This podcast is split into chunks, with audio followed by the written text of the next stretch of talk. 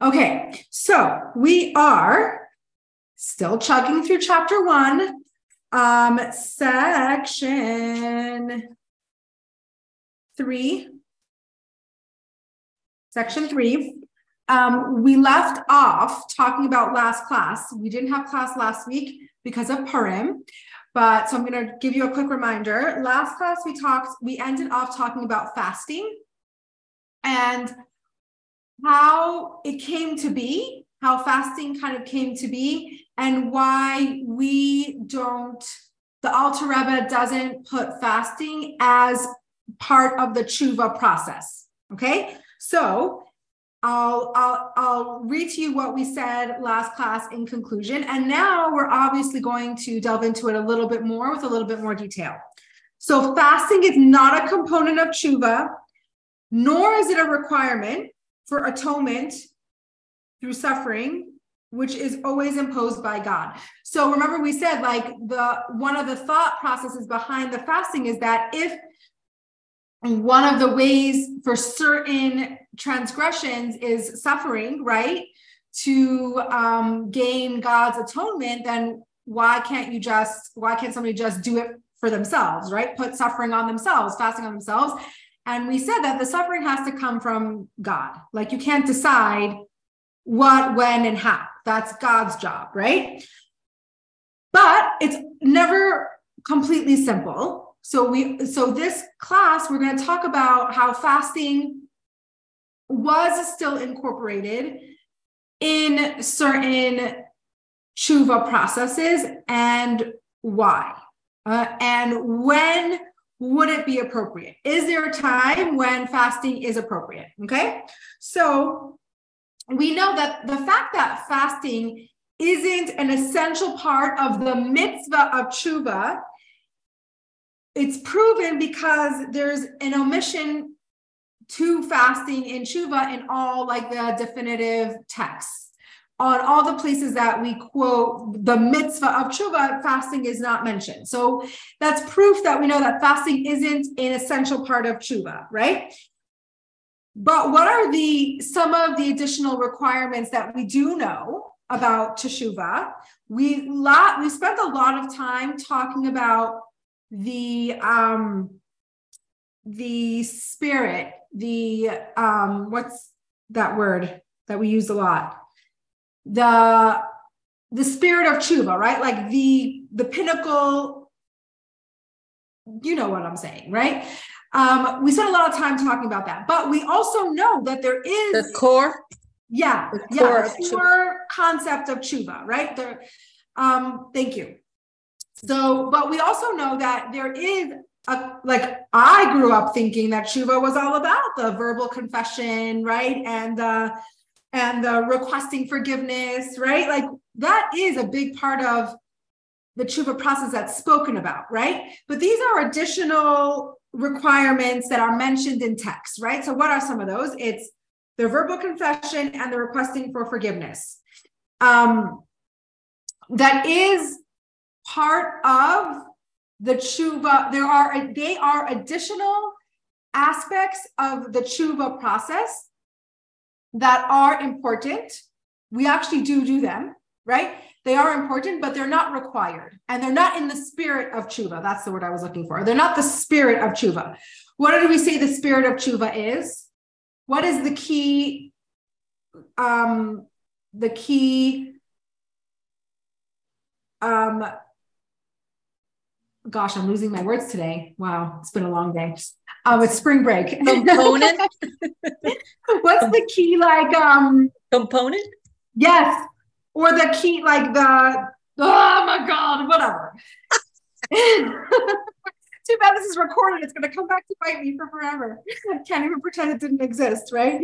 Um, the the the spirit of tshuva is what do we what do we know about tshuva? And and the key component is that it looks towards the future right? It looks towards the future.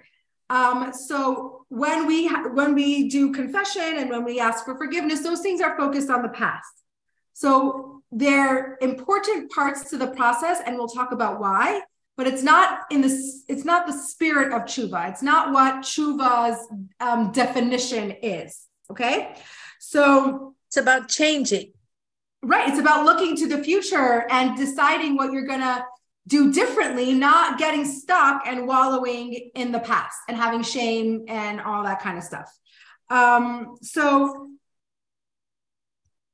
there is like the Rambam writes, not in his not in his um, list of commandments of mitzvahs, but Rambam writes in um,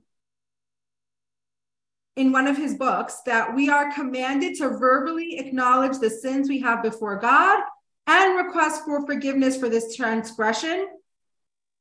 Um, so there, so it is like the, this process is written down. It is very accepted and a part of the process, um, but it is not in the spirit of tshuva. Okay because we know that Tanya was very, very explicit in telling us that the mitzvah of tshuva is what? Just the idea to stop sinning, right? What happens when you decide to stop sinning? We we expounded on this a little bit more. What happens is that you are accepting God's authority, right? And recommitting to mitzvah observance. So deciding to stop to sin is also simultaneously recommitting to God's authority and understanding that God's in charge and we have to follow what he wants, right? Um, so our definition of tshuva does not include verbal confession or requesting forgiveness. So how do we reconcile this? How do we understand these requirements and how do we like make sense of it all. Is it a are we supposed to do it? Should we not do it? Is it is it in the spirit of tshuva? Is it not? Like, let's make sense of this, okay?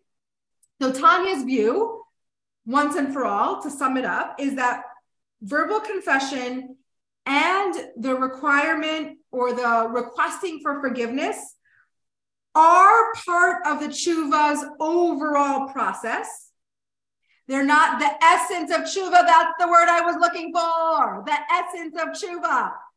Oh, thank you. it's not in the essence of tshuva, right? But what is it? Remember, we have a distinction between tshuva and atonement, right? What's tshuva? What's atonement? Tshuva is our job, right? Atonement is up to God. Atonement is when God forgives you. So the the requesting forgiveness and the verbal confession is part of the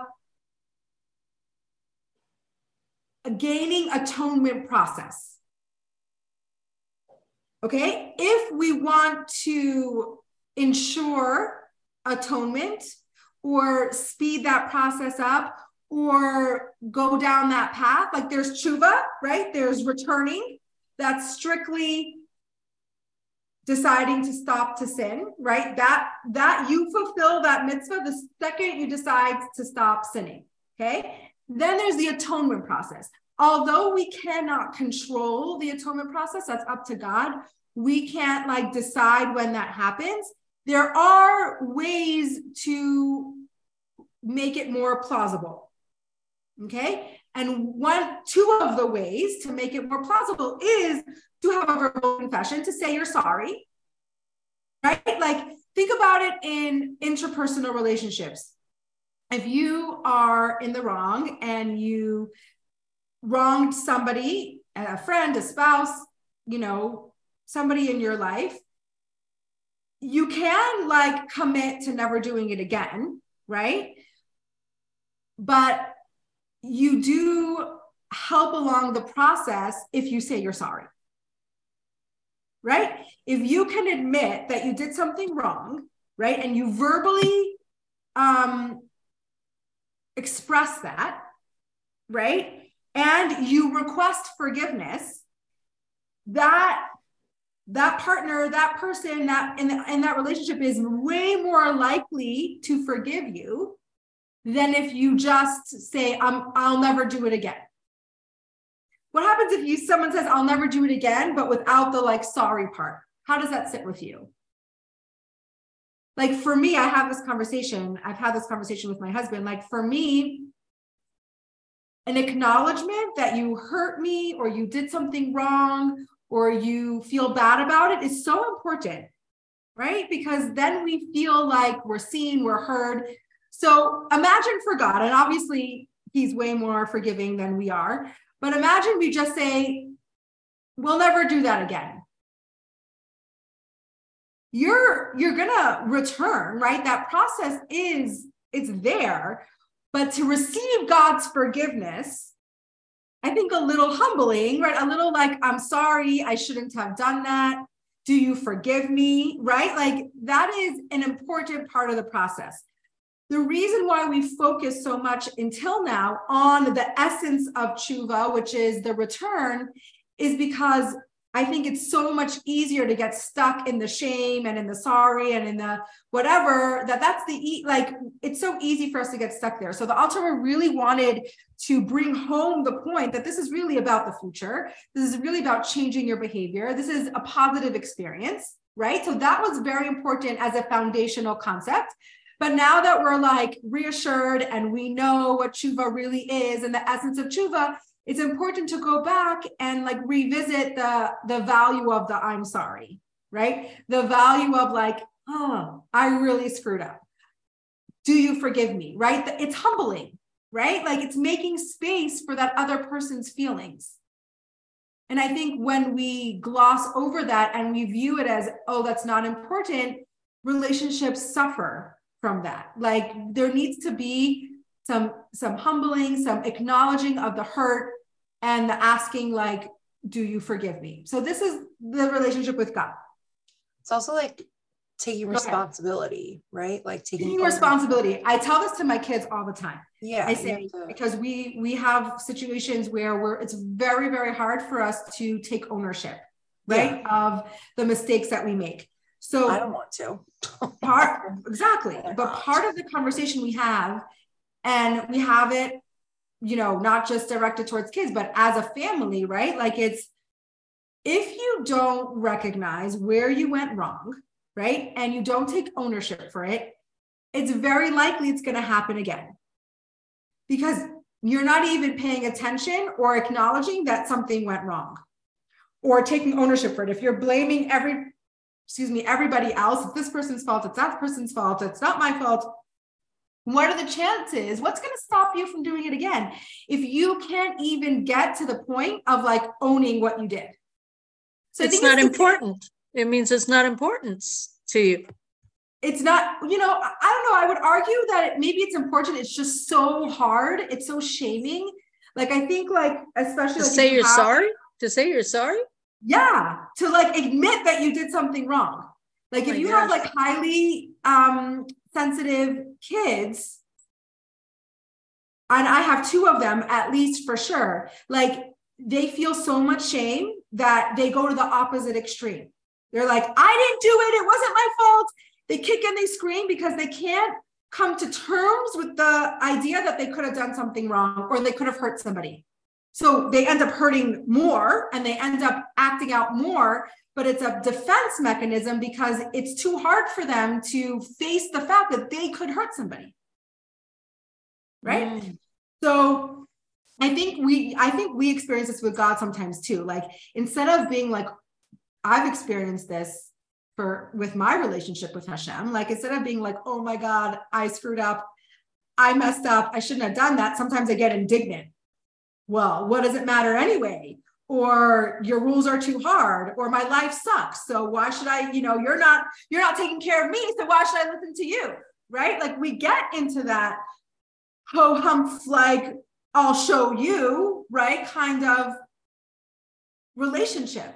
And i feel like that's very normal like i don't know i i've done that before like well, I don't care any I don't care anyway, right? The blase, like, well, I don't care anyway. But really that's a defense mechanism it's because we care and it's sensitive and our relationship to, our relationship to Hashem is so important that we don't want to screw it up and we can't face the fact that maybe we were responsible for that so back to our discussion at hand it just because it's not the essence of the mitzvah of tshuva it's still important to recognize the value and the importance of the I'm sorry and the recognition of our mistake.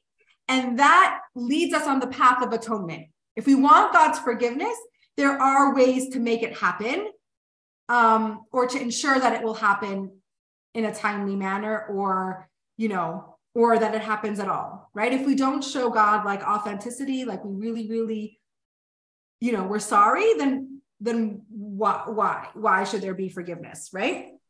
So um so the the tshuva atonement paradigm, right? It's a cause and effect relationship, okay? Full atonement indicates that the process of tshuva, right, is completed. And the atonement is the outcome of the performing the essential mitzvah of tshuva, right? It's like this cause and effect thing. I'll repeat it. If we receive atonement, then we know that the tshuva process was completed, right? And was good. And if we do tshuva correctly, then the outcome of that process will be atonement. Yes. How do we know that we've received atonement? That's a very good question. I, I don't really know. I think there are a few different ways. First of all, after Yom Kippur, we are supposed to be really confident that our prayers were answered and we have a clean slate. That's what God wants from us. We want to believe that that this is answered. Um, the other the other parts of the like if you I don't really know. I feel like I I don't I don't really know. I'm gonna ask. I'm things ask. go things start going good for you type of thing. Or, or, or really bad, right? Like if you're suffering, then you know, like then maybe you didn't get atonement. That's your atonement process, right? Like that's why I don't really know if like we get a hard and fast rules of like how do you know your atonement. I think this is why the Tanya focuses on the tshuva part of it so much. It's because you do your part and leave God to his part. You do your part and trust that it was accepted and it was fulfilled and you did the right thing and leave that part to God. You have to go about your life if you did your tshuva authentically that it was received. And I, I feel like that's that's how we're supposed to do. I will make a note to myself and ask if there's a if there's actually a specific way to know that your tshuva is accepted. I feel like we shouldn't really focus on that because we can really get consumed by it and be like, was it accepted? Was it not accepted? How do I know? You know, like we're not supposed to like dwell on that so much, but but just for curiosity's sake, let me find out. So just going to write a note for myself if there's a way to know our tshuva is accepted. Okay, so verbal confession. One second, I have somebody coming in. Verbal confession and requesting forgiveness um, helps kind of secure the atonement, right? Um, but they, again, they do not constitute the mitzvah itself. This is because we have learned that the essence of the mitzvah, don't ever let me forget that word again. Whoa, that was like a trip. The essence of the mitzvah itself relates to the future, future, future, right? And the atonement relates to the past, right? Gaining atonement is God forgiving you for your past mistakes. Tshuva and returning is directly and only related to the future. Okay. Um, so we ha- there we have it. Now, remember we were talking about fasting. We didn't forget about that. We're going back to that. The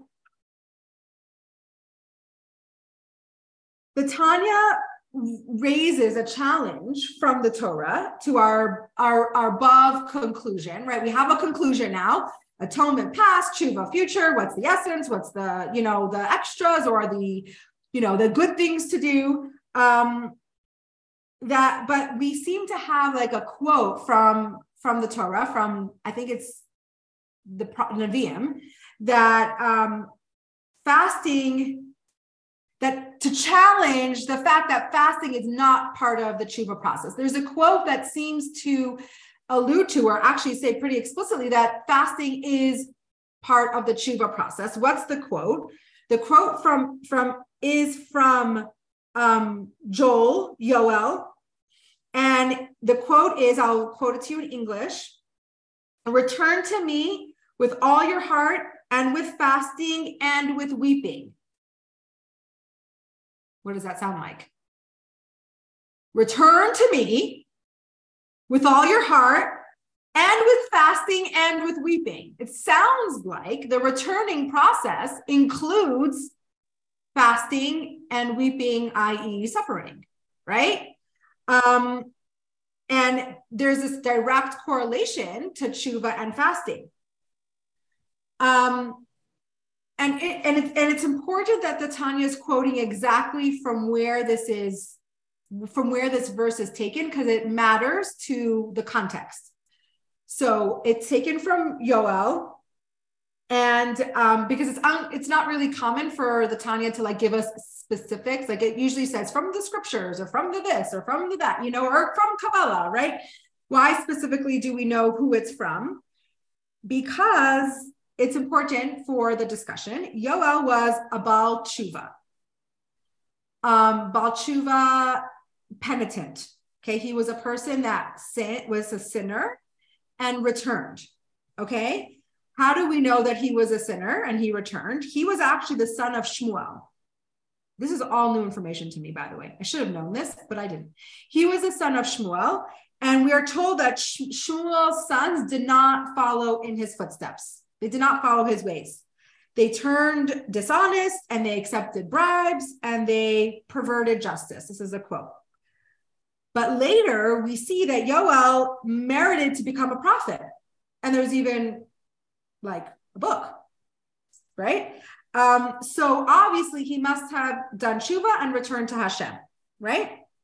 So this is even this even strengthens the question, right? By stressing that this quote is from the book of Yoel, the plea to return to me with fasting was not only a call to shoot a call to, to do teshuva, but it was said by a Baal Tshuva, a person who returned to Hashem. So this this makes this apparent connection between fasting and tshuva very strong, right? Here's a person that returned, who was a sinner, who returned to Hashem, and the way he did it was through fasting. So how do we reconcile? Okay, so the Tanya goes on to say we need con- more context, more context of the story. Okay, why was Yoel fasting? it was like this is what um what's it called timeout this is why context is so important you know when like people randomly quote from the torah and they're like ah, then this is what you know like you cannot take one sentence without knowing what we're talking about and this is just a really good example the, the reason why Yoel was fasting was not an act of tshuva to atone for his past. What was he doing? He was a prophet. Why was the fasting? Why was he fasting? Because he was trying to convince God to annul a very severe decree that was issued from heaven to cleanse the sins of the generation. Okay, what was happening? In the book of Yoel, in chapters one and two specifically, you will read a graphic description of this plague of locusts. Okay. And the, the locusts were completely ravaging the food supply, leaving them to starve. And then there was lack of rain. So new crops weren't growing. Right. And it was a very, very dire situation. So what happened? Yoel, who was the prophet at that time, was beseeching people to pray to God and fast to annul a decree. And it actually worked. They fasted, they prayed, they repented, and rain fell, which allowed crops to grow for the following year. So, what do we see from here? That the fasting wasn't about a past transgression. It was about averting a decree and averting future effects of the decree of starvation, right?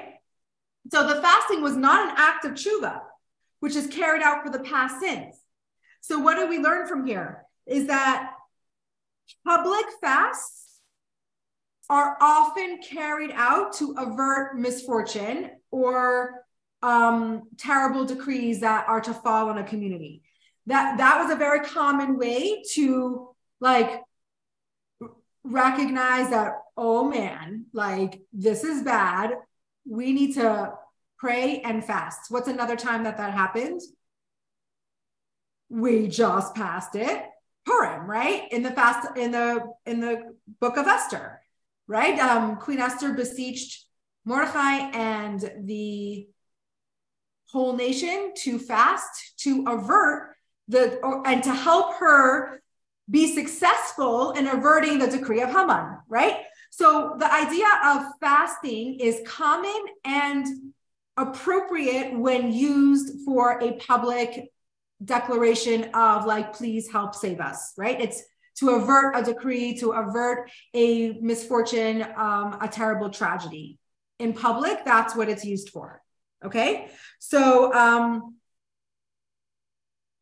in conclusion of this section public fasts are carried out not as an act of tshuva but to avert misfortunes or um, decrees from playing out to the end, right? They usually, the decree has usually started by the time the Jewish people realize that they should, you know, shape up and fast. Like the decrees probably already started, but in order to um, prevent it from carrying out to the very end, we fast and we pray.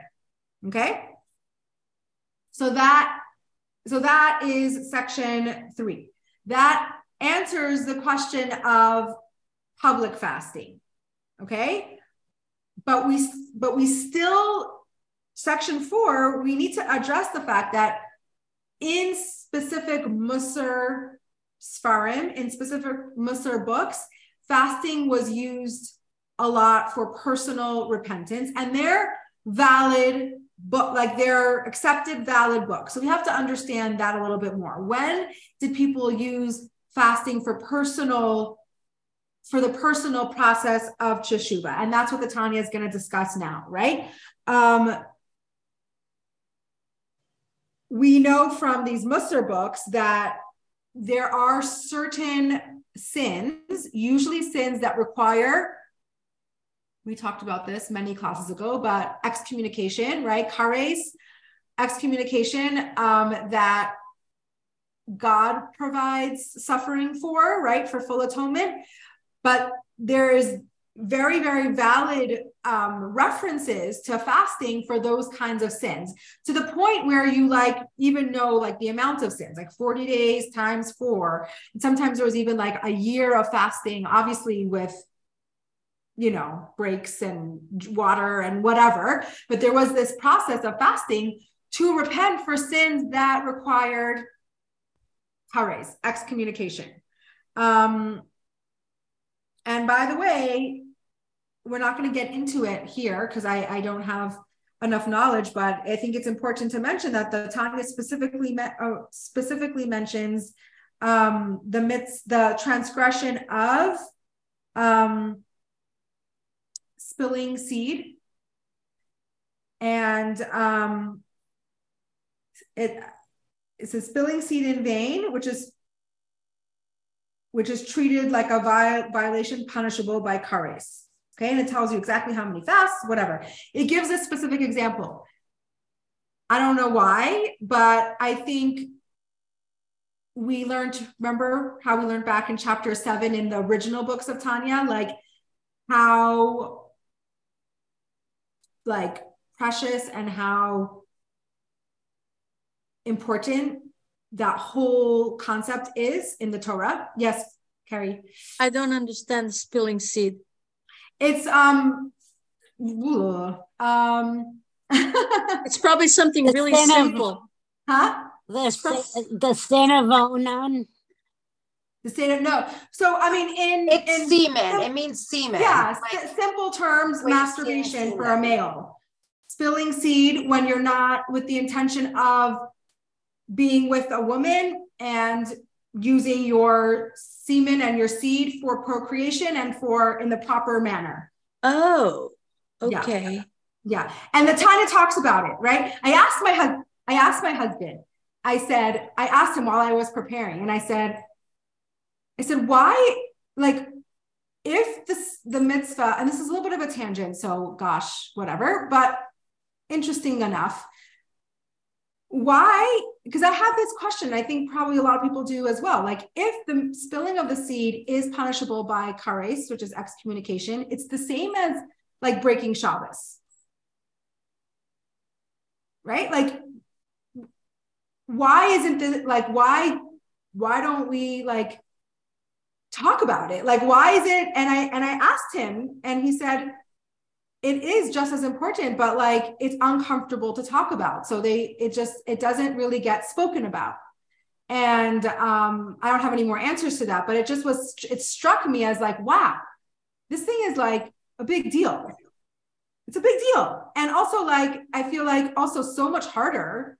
I mean, we're female, but for males, like, this is a really big deal, right? And so, how do you reconcile this with puberty and kids growing up and not being shamed, right? Not being shamed by this biological, um, kind of normal response and growing up to um, the the the real weight that it holds. And I just think that I don't know. I feel like we pro- it's not really spoken about. And I think like I have a son, you know, who's 10, and I'm like, where's the guidance and where's the guidelines of speaking to young boys in this area, right? And it has to be so delicate because, and I also think that it's hard to put so much weight on something that is such a very biological, hard thing to control right? So these are my questions. I don't have answers for them. Um, but I think know when something you to figure figure out the answers because What? I said, let me know when you figure out the answers because Davey's nine. So when you figure out My it out, son is nine too. He's turning 10 next month. So I think it's going to urge me to actually seek some guidance and some advice on on that because Yeah. I feel like it's important. And also the worst thing that could happen is shame around it, right? I know. I was And just that- and that- and that um gets so much more you can get into so much more trouble if you yes, put shame around it Yeah. for sure. right but it's it's not i guess it's just it's not an it's it's a big deal it's not like a thing that we just should be shoving under the carpet and hoping Yeah. for the best i guess is what my is my thoughts are on it um anyway um okay I So- had always, I Sorry? had always, I had always heard it in the context of um, premature withdrawal as a form of um, birth control, sort of, yeah and that that was the the real sin. Right, right. I so yeah, yeah. I mean, it's complex. It's a complex idea and concept, and I think we're at we're in this generation. I think previous generations figured it out, and it wasn't as important. But I think in this generation, um, where where we're at, these things can't be like swept under the rug anymore. I feel like they have to be talked about and addressed and taken care of with with you know sensitivity and love and respect. Um, If you think about it, this is like creation of God. This is well, this that's is why it's a big deal. yeah, it's That's huge. why it's a big deal because this Huge. is the potential for life, and we don't just take that lightly. right. That's precisely why it's a big deal. Um, so, okay, so back to the fasting. So there is reliable and um, valid, you know, the like discourses and books and Musser, you know, that that gives the the guidance of fasting for for these types of sins, right? You know, anything that would be, you know, a severe sin of like excommunication, right?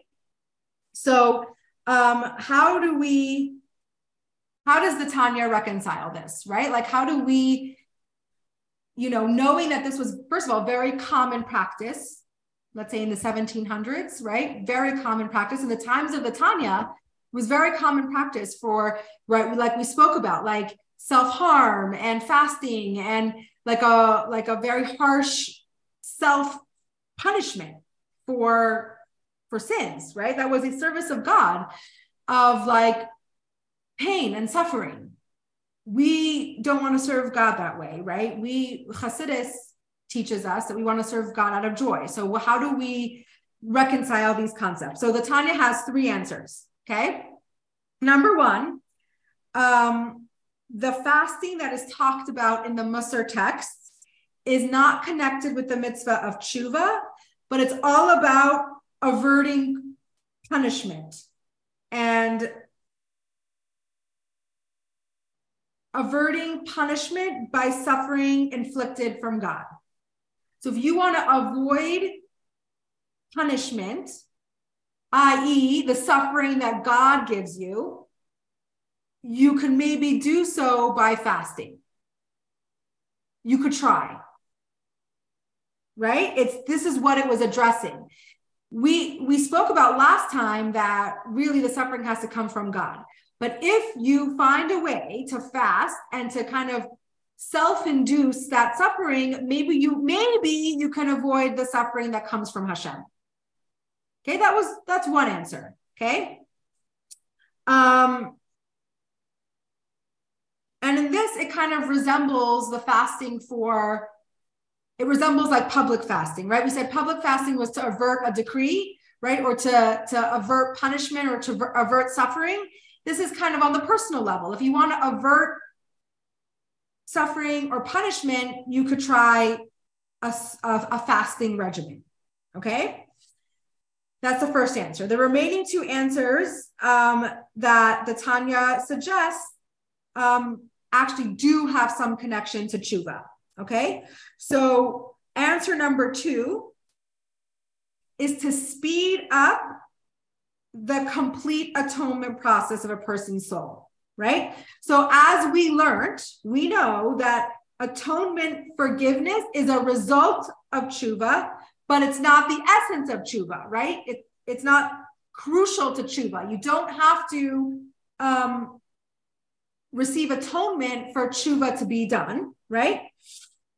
One possible way um, of speeding up the, the atonement process would be fasting, right? So the so what happens? So the so the person who's atoning doesn't have to wait for God to choose when he's going to finish the atonement process, right? And receive the suffering that's necessary. You do it yourself so you can speed up the process. Okay? In this in this explanation, the fasting does have a tshuva association. What's the tshuva association? That it speeds up the atonement, which is a sec. We know it's a secondary effect to tshuva. We know it's second to act, the actual tshuva process, but it still could speed up the atonement process. In order to receive it, because you know, remember when we first started learning, is that this whole atonement process takes time, right? You have to atone and then you wait till Yom Kippur. And then some sins, not only do you have to wait till Yom Kippur, you have to wait till you get some of your suffering, which is out of love. Remember that whole out of love part? You don't want to wait for that and you just want to speed up the process. You people try the fasting route. Okay. The third and final answer um, which is also connected to tshuva, is that this is very interesting. Um, perhaps the person who's doing tshuva did not return to God with all his heart and all his soul out of love. Right? Remember, we want to return out of love. Maybe this person returned out of fear. What happens if he's returning out of fear? God does not send him the suffering, right? Because remember, we learned the mirror. If you repent out of love, then it's reciprocated with love in the in in the in the package of suffering, right? Because we learned that God only sends suffering to a person for complete atonement as an act of love. But God does this only when the penitent's tshuva is also carried out with love. So if the person, if the tshuva is motivated by fear, God will not mirror back the love of suffering. So fasting is therefore a, an act which may be carried out to encourage God to complete a full atonement process with or without suffering. Okay, so basically, and I'm, I'm, I'm going to quote to you from, from the other book that I have is that it's very, very hard to know if we've repented completely out of love because we're human and maybe there was some fear involved. Maybe we, there was some fear of punishment. Maybe there was some fear of disappointing God. Maybe, you know, maybe there was fear of love, fear involved in our repentance. And if our repentance wasn't completely out of love, then God doesn't mirror the love. And then the atonement process can get stalled. So the fasting kind of acts as a, like, as a insurance policy almost. Like maybe if i didn't do my atonement completely out of love here's my fasting to to do the suffering part of the atonement and and to speed along that process even though maybe my fasting wasn't out of complete love. That is the end of chapter 1 okay I'll take questions, but I'm also going to give you um, a recap because since we started learning, that was all chapter one. Okay, few months, right? So I want to give you a recap of the trajectory and what we did in this chapter. So we have that clear in our mind before we move on to chapter two next class. Okay. Let me give you the, do you have a question first before the summary? Harry? No, I have uh, just I want to state something. Um, Yeah. And I don't know if it's just me or or what, but it's very very difficult to be a Jew. Oh, yes, you're so right. Okay, it is not easy. My my my husband tells this to my kids all the time. You know, because it's hard, especially when you're isolated and no one else is doing the things right. It's very very hard to be a Jew. This is why when when people look to convert and to join the Jewish faith, we send them away multiple times because it's like, do you really want this? Like, are you sure? Because you have like uh permission not to do these things, right? So, like, are you sure? Right? So it is. It's very, very, very hard to be a Jew. There's a lot of it's, it's God has very high expectations from us, right? And that could be very daunting and very overwhelming at times. And then we always like remember the flip side, right? Like the love and the joy and the connection and the, you know, and the the beautiful spiritual um rewards that we get from being a Jew. But it's two sides of one coin. One doesn't happen without the other, right? It's because that it's so hard that the rewards are so great. Right. And and that and that applies to our life in general, right? The things that you work very hard on mean so much more. The things that come easy for you, they're nice, but they're they don't hold as much weight and as much value as the things that you really put your heart and soul into. And I think that's the same with Yiddishkeit, with our Judaism. Like two sides of one coin. It's so hard, right? And so beautiful. But we are going to fail. This is why this book exists. Not because God God has high expectations from us, but he doesn't expect us to be perfect, which is why we have the tools and the guidance to return when we screw up. Not if we screw up, it's when we screw up, right? Like we're gonna, we're gonna, right? Okay. Um, in conclusion, okay, as a review, um, we started off by the Alter Rebbe making several distinctions to the type of flaw that ha- that is that happens by the different types of sins, right? Remember we learned like the different types of sins and the different things that happens when we sin. Like what is happening in the world and in the higher. Remember a, a long time ago we discussed like when you do this kind of sin, this is what happens in this world, and and and and and the world and the spiritual world and the physical world. And when we do that kind of sin, this is happening, right? Um, and we discussed the process of repentance and atonement for positive commandments as opposed to prohibitions, right? Remember the whole difference between between that. Remember that? And then in middle of all that, we touch upon what the very root and essence of repentance is, right? And the difference, the differentiation between repentance and atonement, right? Repentance is up to us, return, tshuva is up to us, atonement is up to God, right? Um, and then we spoke about the fact that Hashem has given us this mechanism of repentance and the ability for the person to transcend reality. And by doing so, erase and reprogram the pattern of his life. When we do tshuva, it's like we get a clean slate. How does that happen? On Yom Kippur. Why? Because Yom Kippur transcends time, time. So you need that special day to be able to give you that clean slate like you like you've never sinned before, right? And then we address the rest of the chapter addresses the distinction between repentance itself. This is important. The repentance itself and the practices that accompany it, right? Such as fasting. So we have repentance and the essence of repentance itself, and some of the practices that go along with the tshuva process, including fasting. Okay. What do we, what's the conclusion we come to?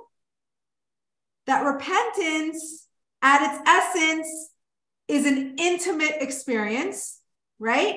Remember, this is really culminating everything we spoke about. Repentance is an intimate experience. Why? Because it's an internal shift that a, a person makes regarding the direction of his life, right?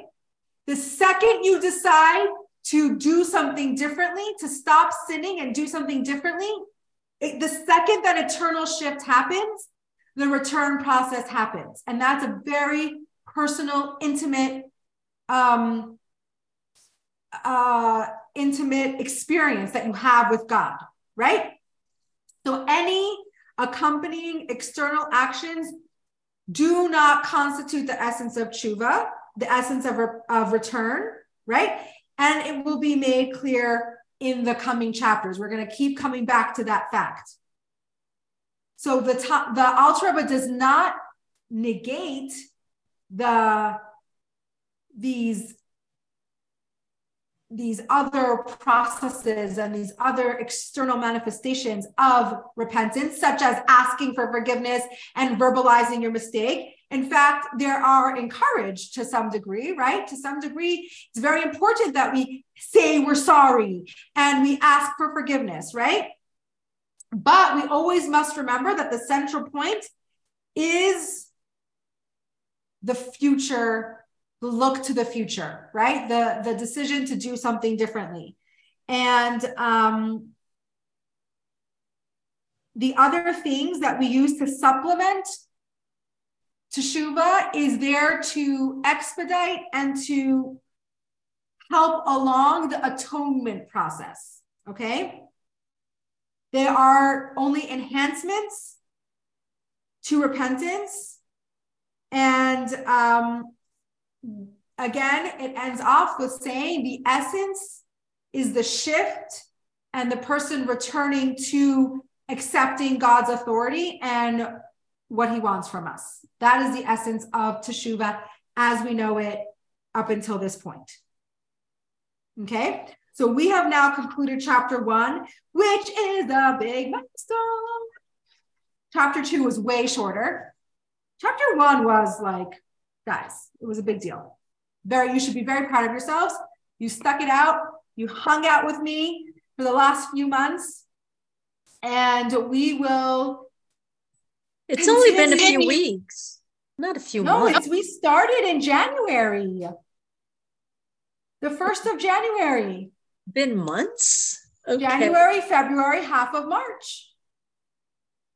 True. Went by fast for me. I but- know, right? Um, look out for the email next week because there is a chance that um, I am going to have a speaking engagement out of town that they asked me to do last minute. So if it comes through, then I, will be flying home Monday. Um, so it's Can, just can we watch it? I might not have class, huh? Can we watch you somewhere? Oh, my speak, my speech. Yeah. I don't know. I, I'm not in charge of that. I just speak. I'm not in charge of all the technical ways they broadcast or whatever. And you speak so well. Oh, Oh, thank you. Thank you. true. Um, so that just look out for that. And then I'll have to like think about what our pace off schedule will be. And so I will keep you posted. What usually we take a couple weeks break um because of just the craziness of the time, but I'll let you know when that will be when I have a better grip on my life, which I do not have right now. so, next Monday, no? Next so Monday? not for sure. Just it, Oh, if, for if. I end up going to speak, then we'll be off. But I'll let so just look out for your email. I'll let you know. Um, so but I just wanted to give you a heads up that it's a possibility that I won't well we'll be here. But let's quickly do like a little check-in with our bodies. Okay. Um let's take a deep breath. Let it out. Take another inhale, and in your exhale, you can close your eyes. The first thing I want you to do before we even do any breathing is just be aware, recognize, observe where you are right now, where you are in your body, where your mind is, where your emotions are at, how you feel. Are you uncomfortable in any way, in any physical way, any emotional way? Just the first amazing thing that we can do for ourselves is to just notice what we're feeling without even trying to change it. Just notice what am I feeling right now? And physically in my body and emotionally. So I'll give you a minute to do so.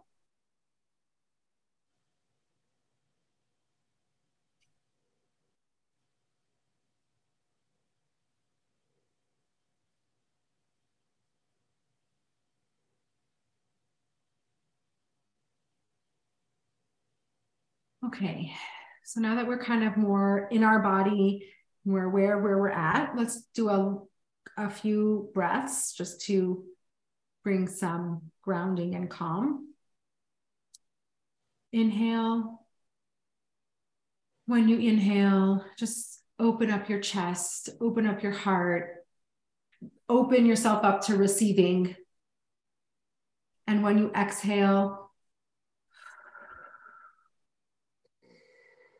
physically let your body like melt, rest, like a sigh. And when you do that, you ground yourself, you calm yourself. And let's do three more. Inhale. Exhale.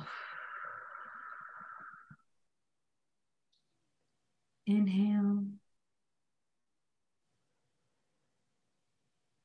Exhale.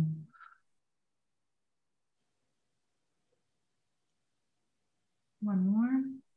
Inhale. Exhale.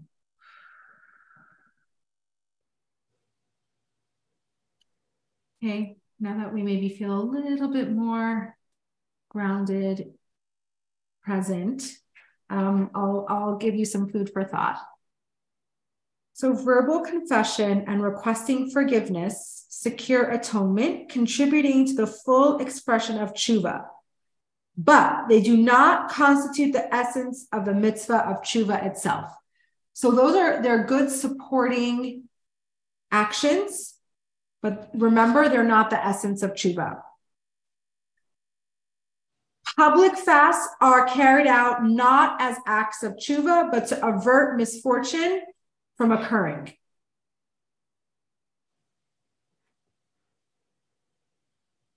Personal fasts recommended by Musser can also serve this purpose of like preventing misfortune and punishment.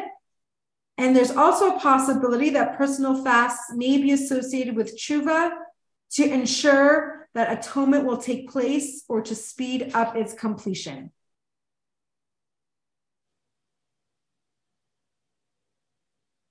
I just want you to just take a second and to remember the essence of tshuva, that we're looking to the future, that this is a point of connection. This is a process that we hope to do out of love, not out of fear.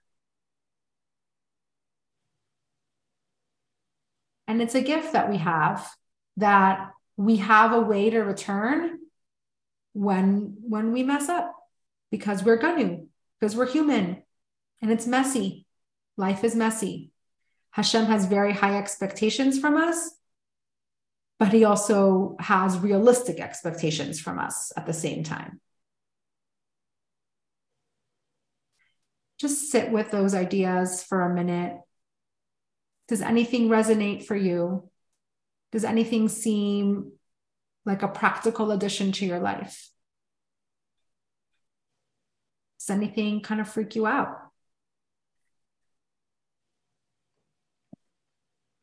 Again, no wrong or right, just observe and sit with it.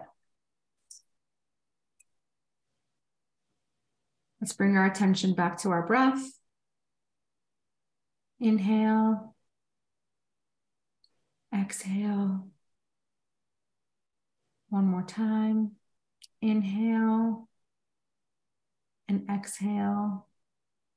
Let your breath go back to its just natural way it wants to be.